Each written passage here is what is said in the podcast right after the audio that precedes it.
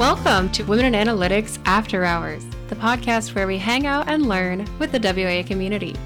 Each episode, we sit down with women in the data and analytics space to talk about what they do, how they got there, and where they found analytics along the way.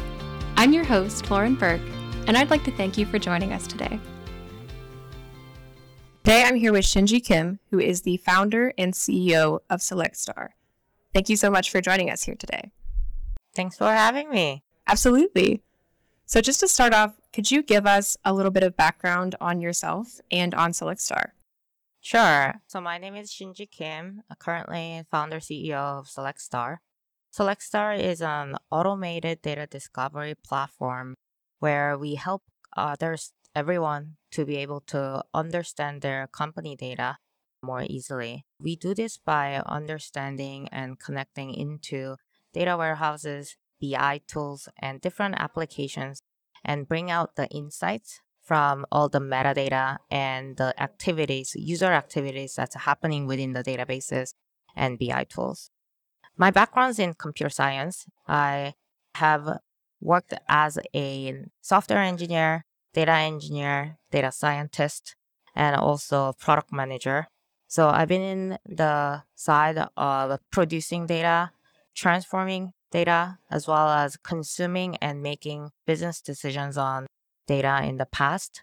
And I would say Select Star kind of like is a product that I wish I had for the last 15 years of working in tech and data overall. But Select Star is also my second data company. In 2014, I started a company called Concord Systems, which was a distributed stream processing framework focused on helping enterprises to process large volumes of data in real time. Now it's acquired by Akamai Technologies, and currently it's a platform service called IoT Edge Connect, which is an edge computing product for IoT manufacturers to collect and process data coming from different sensors and IoT devices. That's awesome. I like the fact that you mentioned that you started this because it's a product that you wanted a lot of innovation comes from exactly that, where you see something missing and you decide to be the one to fix that problem for yourself and for others. So that's awesome. So you mentioned your background. You have a very broad and expansive background that touches a lot of different fields and a lot of different roles. What are some of the key lessons that you've learned along the way that have helped you as you are creating and growing Select Star? Uh, I mean, there are so many.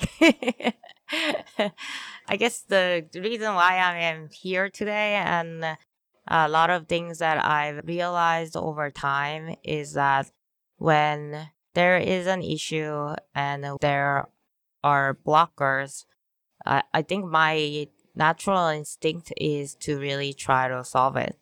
Try to solve it in the better way that not just to kind of like get by the problem, but so that the core problem is fixed for myself for and everyone else. And I think that's maybe where I guess my founder nature is really coming from. Uh, but throughout my career, I've had, you know, just different experiences and also great mentorship and people that I have worked with and that I've learned a lot from.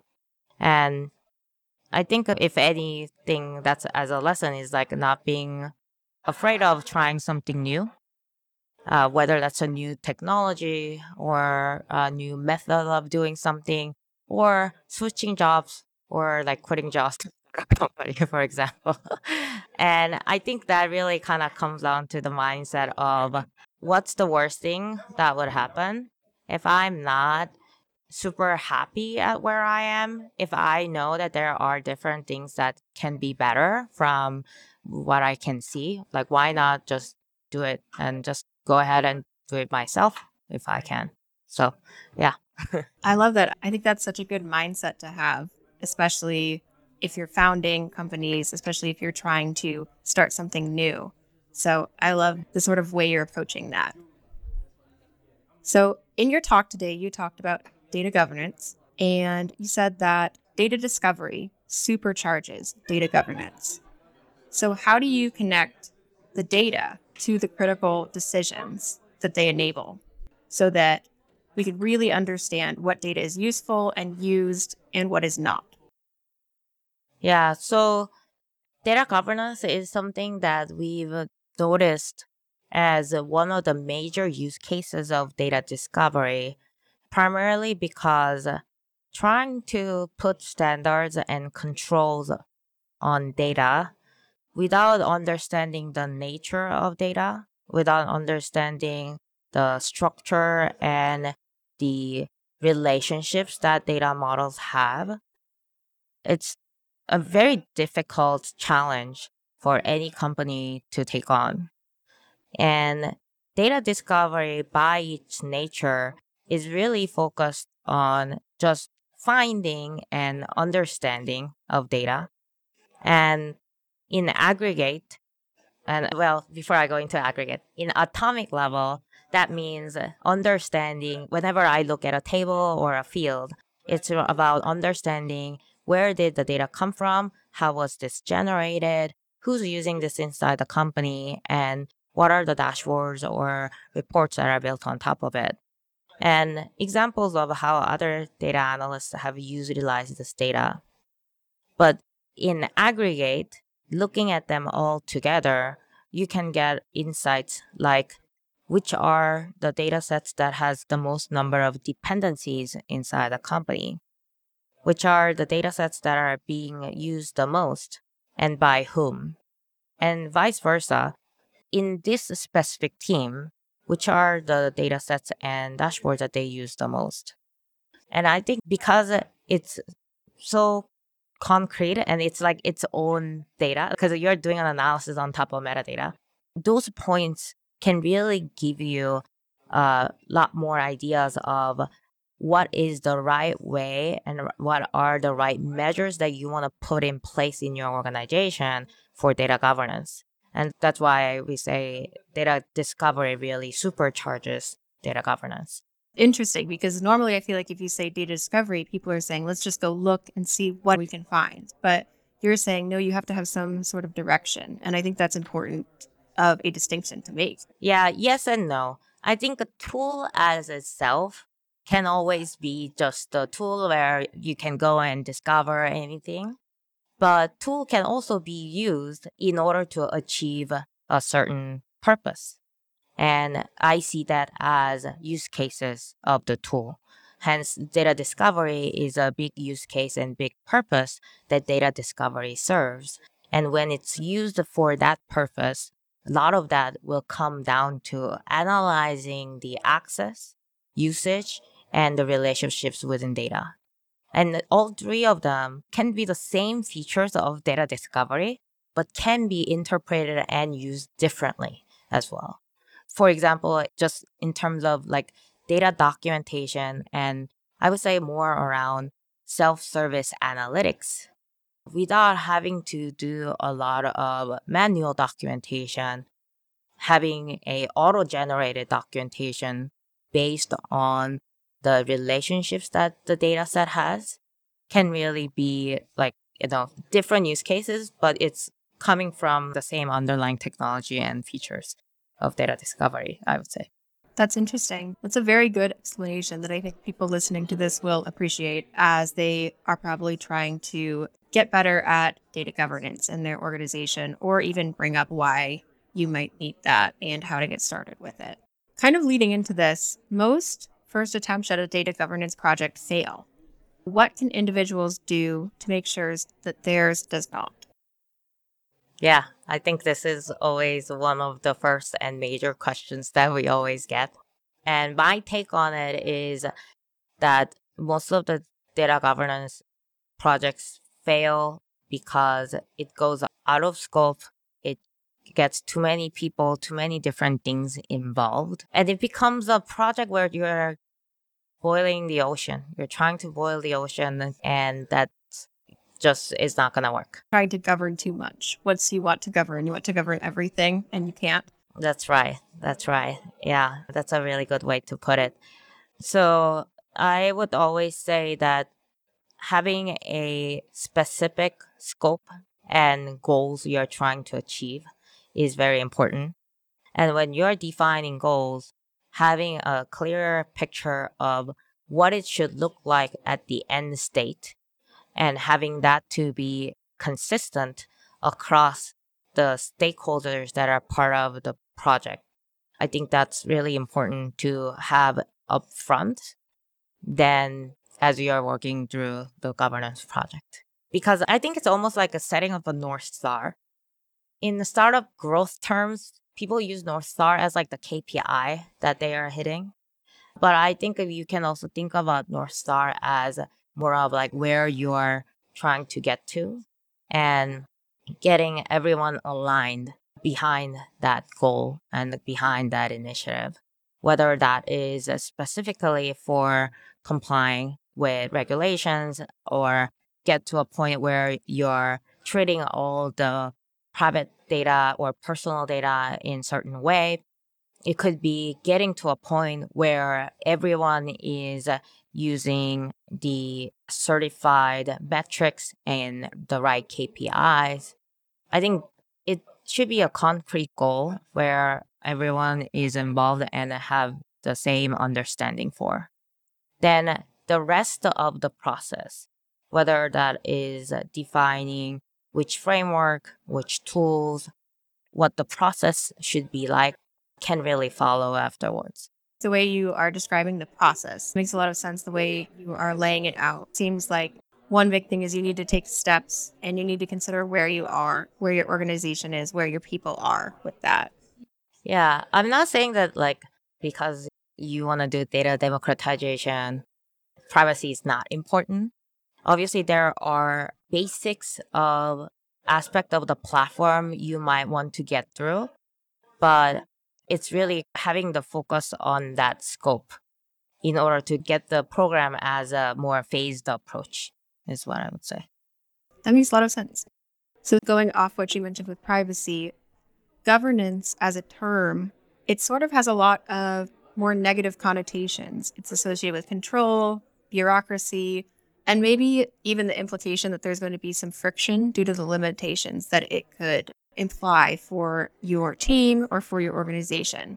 Do you think there's a better term that we could use that would better embody what data governance stands mm. for? Yeah, I agree. And I actually was refraining from using the term data governance in the past uh, until very recently, mainly because uh, that's kind of how everyone recognizes their initiative as. Uh, every time I talk about, you know, anything related to governance. I think a better term that has more positive connotation would be data management.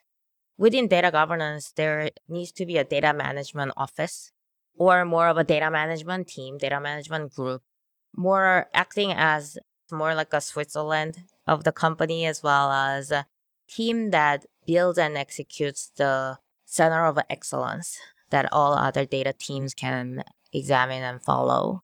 And I would say that the term of data management might be more broader than what most people consider as quote unquote data governance.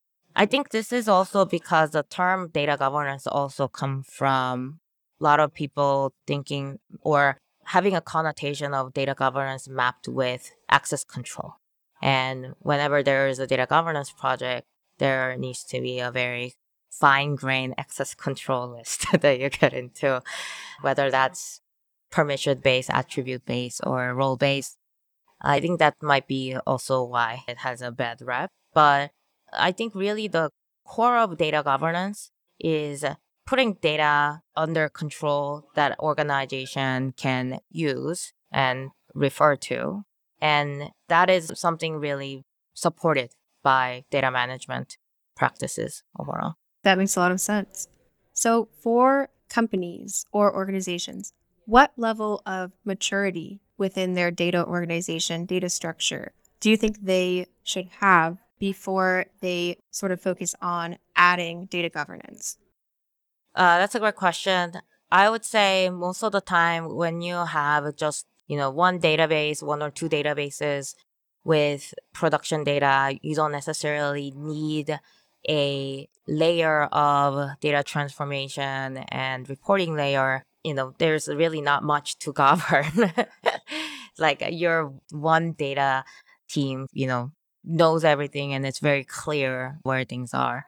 I would say most companies, when they start hitting hundreds and more tables, and uh, most of the time we see this in companies that are fast growing beyond about 150, 200 employees with data teams. As company grows, there's more emphasis and reliance on making business decisions on data. And this is one place that you would want to start putting good measures and modeling in place so that you can really scale more consistently. So I think that's like where, and it, even I guess rather than governance, it's really, you know, like discovery perspective. If you have even at least, let's say, three to five person data team, how do you possibly know what everyone is creating? You know, if each analyst are, let's say, serving different division of the company. And I would say that's really where data discovery and a way to standardize some of the documentation, metrics, and definitions around your own data becomes very important. It makes sense that the size of your organization really helps to define what sort of structure you would need as you're building other aspects of your data and maybe analytics teams out. So, in your talk earlier, you mentioned centralized, decentralized, and hybrid models. What are the key attributes of an organization that help you decide which one is best? Yeah, I explained centralized versus decentralized based on kind of what it used to be in the past when anything that has to do with technology was maintained by the IT team versus today where technology is also used and maintained by many different business teams. So centralized model of data management has uh, been more of a traditional way, but getting that into today's organization is much harder because each business units actually operate more independently around the tools they use as well as the data models and dashboards that they create. So hence on the other side, a lot of today's organization, I would say, is more of a decentralized management that they follow.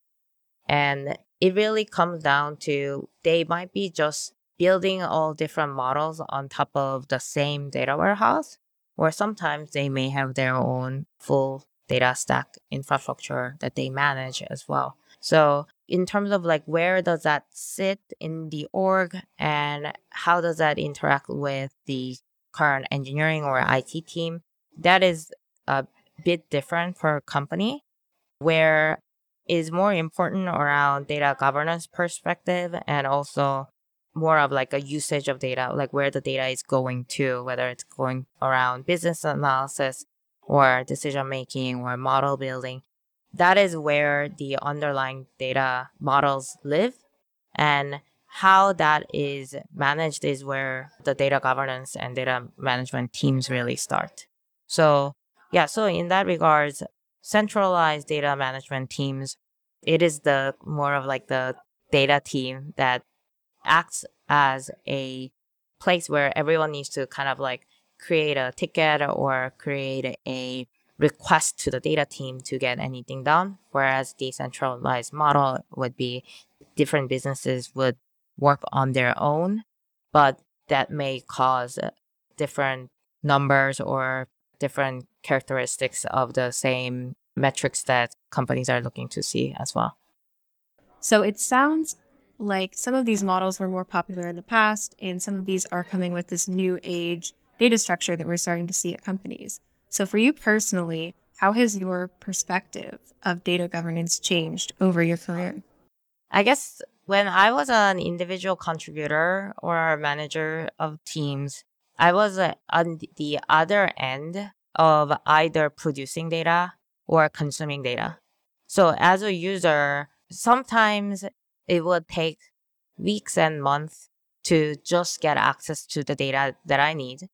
And sometimes I may have access to all the data of the company, but may not know which are the right data to use or whether this data set is correct.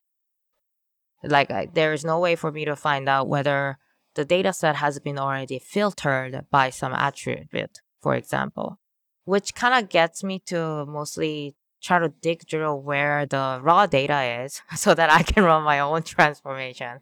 But that's that's a lot of work and a lot of resources that were waste, to be honest with you. And I think that all shaped my thinking around how data governance or more of data management really needs to be combined with centralized but open access to be able to at least find the information and also get as much context about that data asset that you already have access on. Yeah, yeah. I uh, I think I kind of sprung that one on you, but um, I think it's interesting. You have a lot of really good insights about data governance or data management, as I should say it's clear that your background and your experience has shaped that and sort of helped you figure out the best way and the best approach for not only you to approach helping others grow theirs, but also to give advice and to help build it up in your own organizations. So before we wrap up, I would like to ask Is there a resource that has helped you throughout your career or at some point in your career that you think might help others today that are listening? Yeah, actually, there is one book about data that I really like, written by Martin Kleppmann. It's called Data Intensive Applications. I believe that's what it's called. I might be wrong. It's from O'Reilly. Martin Kleppmann actually was one of our advisors of the company from my last one, Concord Systems. He spent a lot of time at LinkedIn and also working with Kafka and Samza, which is a stream processor. This book talks a lot about the underlying data structures of different data frameworks, which helps you to decide almost like for this type of application, what is the right type of database or type of message queue or processing will be the best. It does talk about a lot of technical topics, but it also it's more on the design of these data frameworks, which I think is very interesting and useful. It's something that I would definitely recommend, especially if you are more on the side of data analyst, but also want to be aware of, want to dabble and understand the data platform side of the things. That's a great answer. We can link that so people yeah, can find it and read it and hopefully learn some of the things that you have and go off and apply them.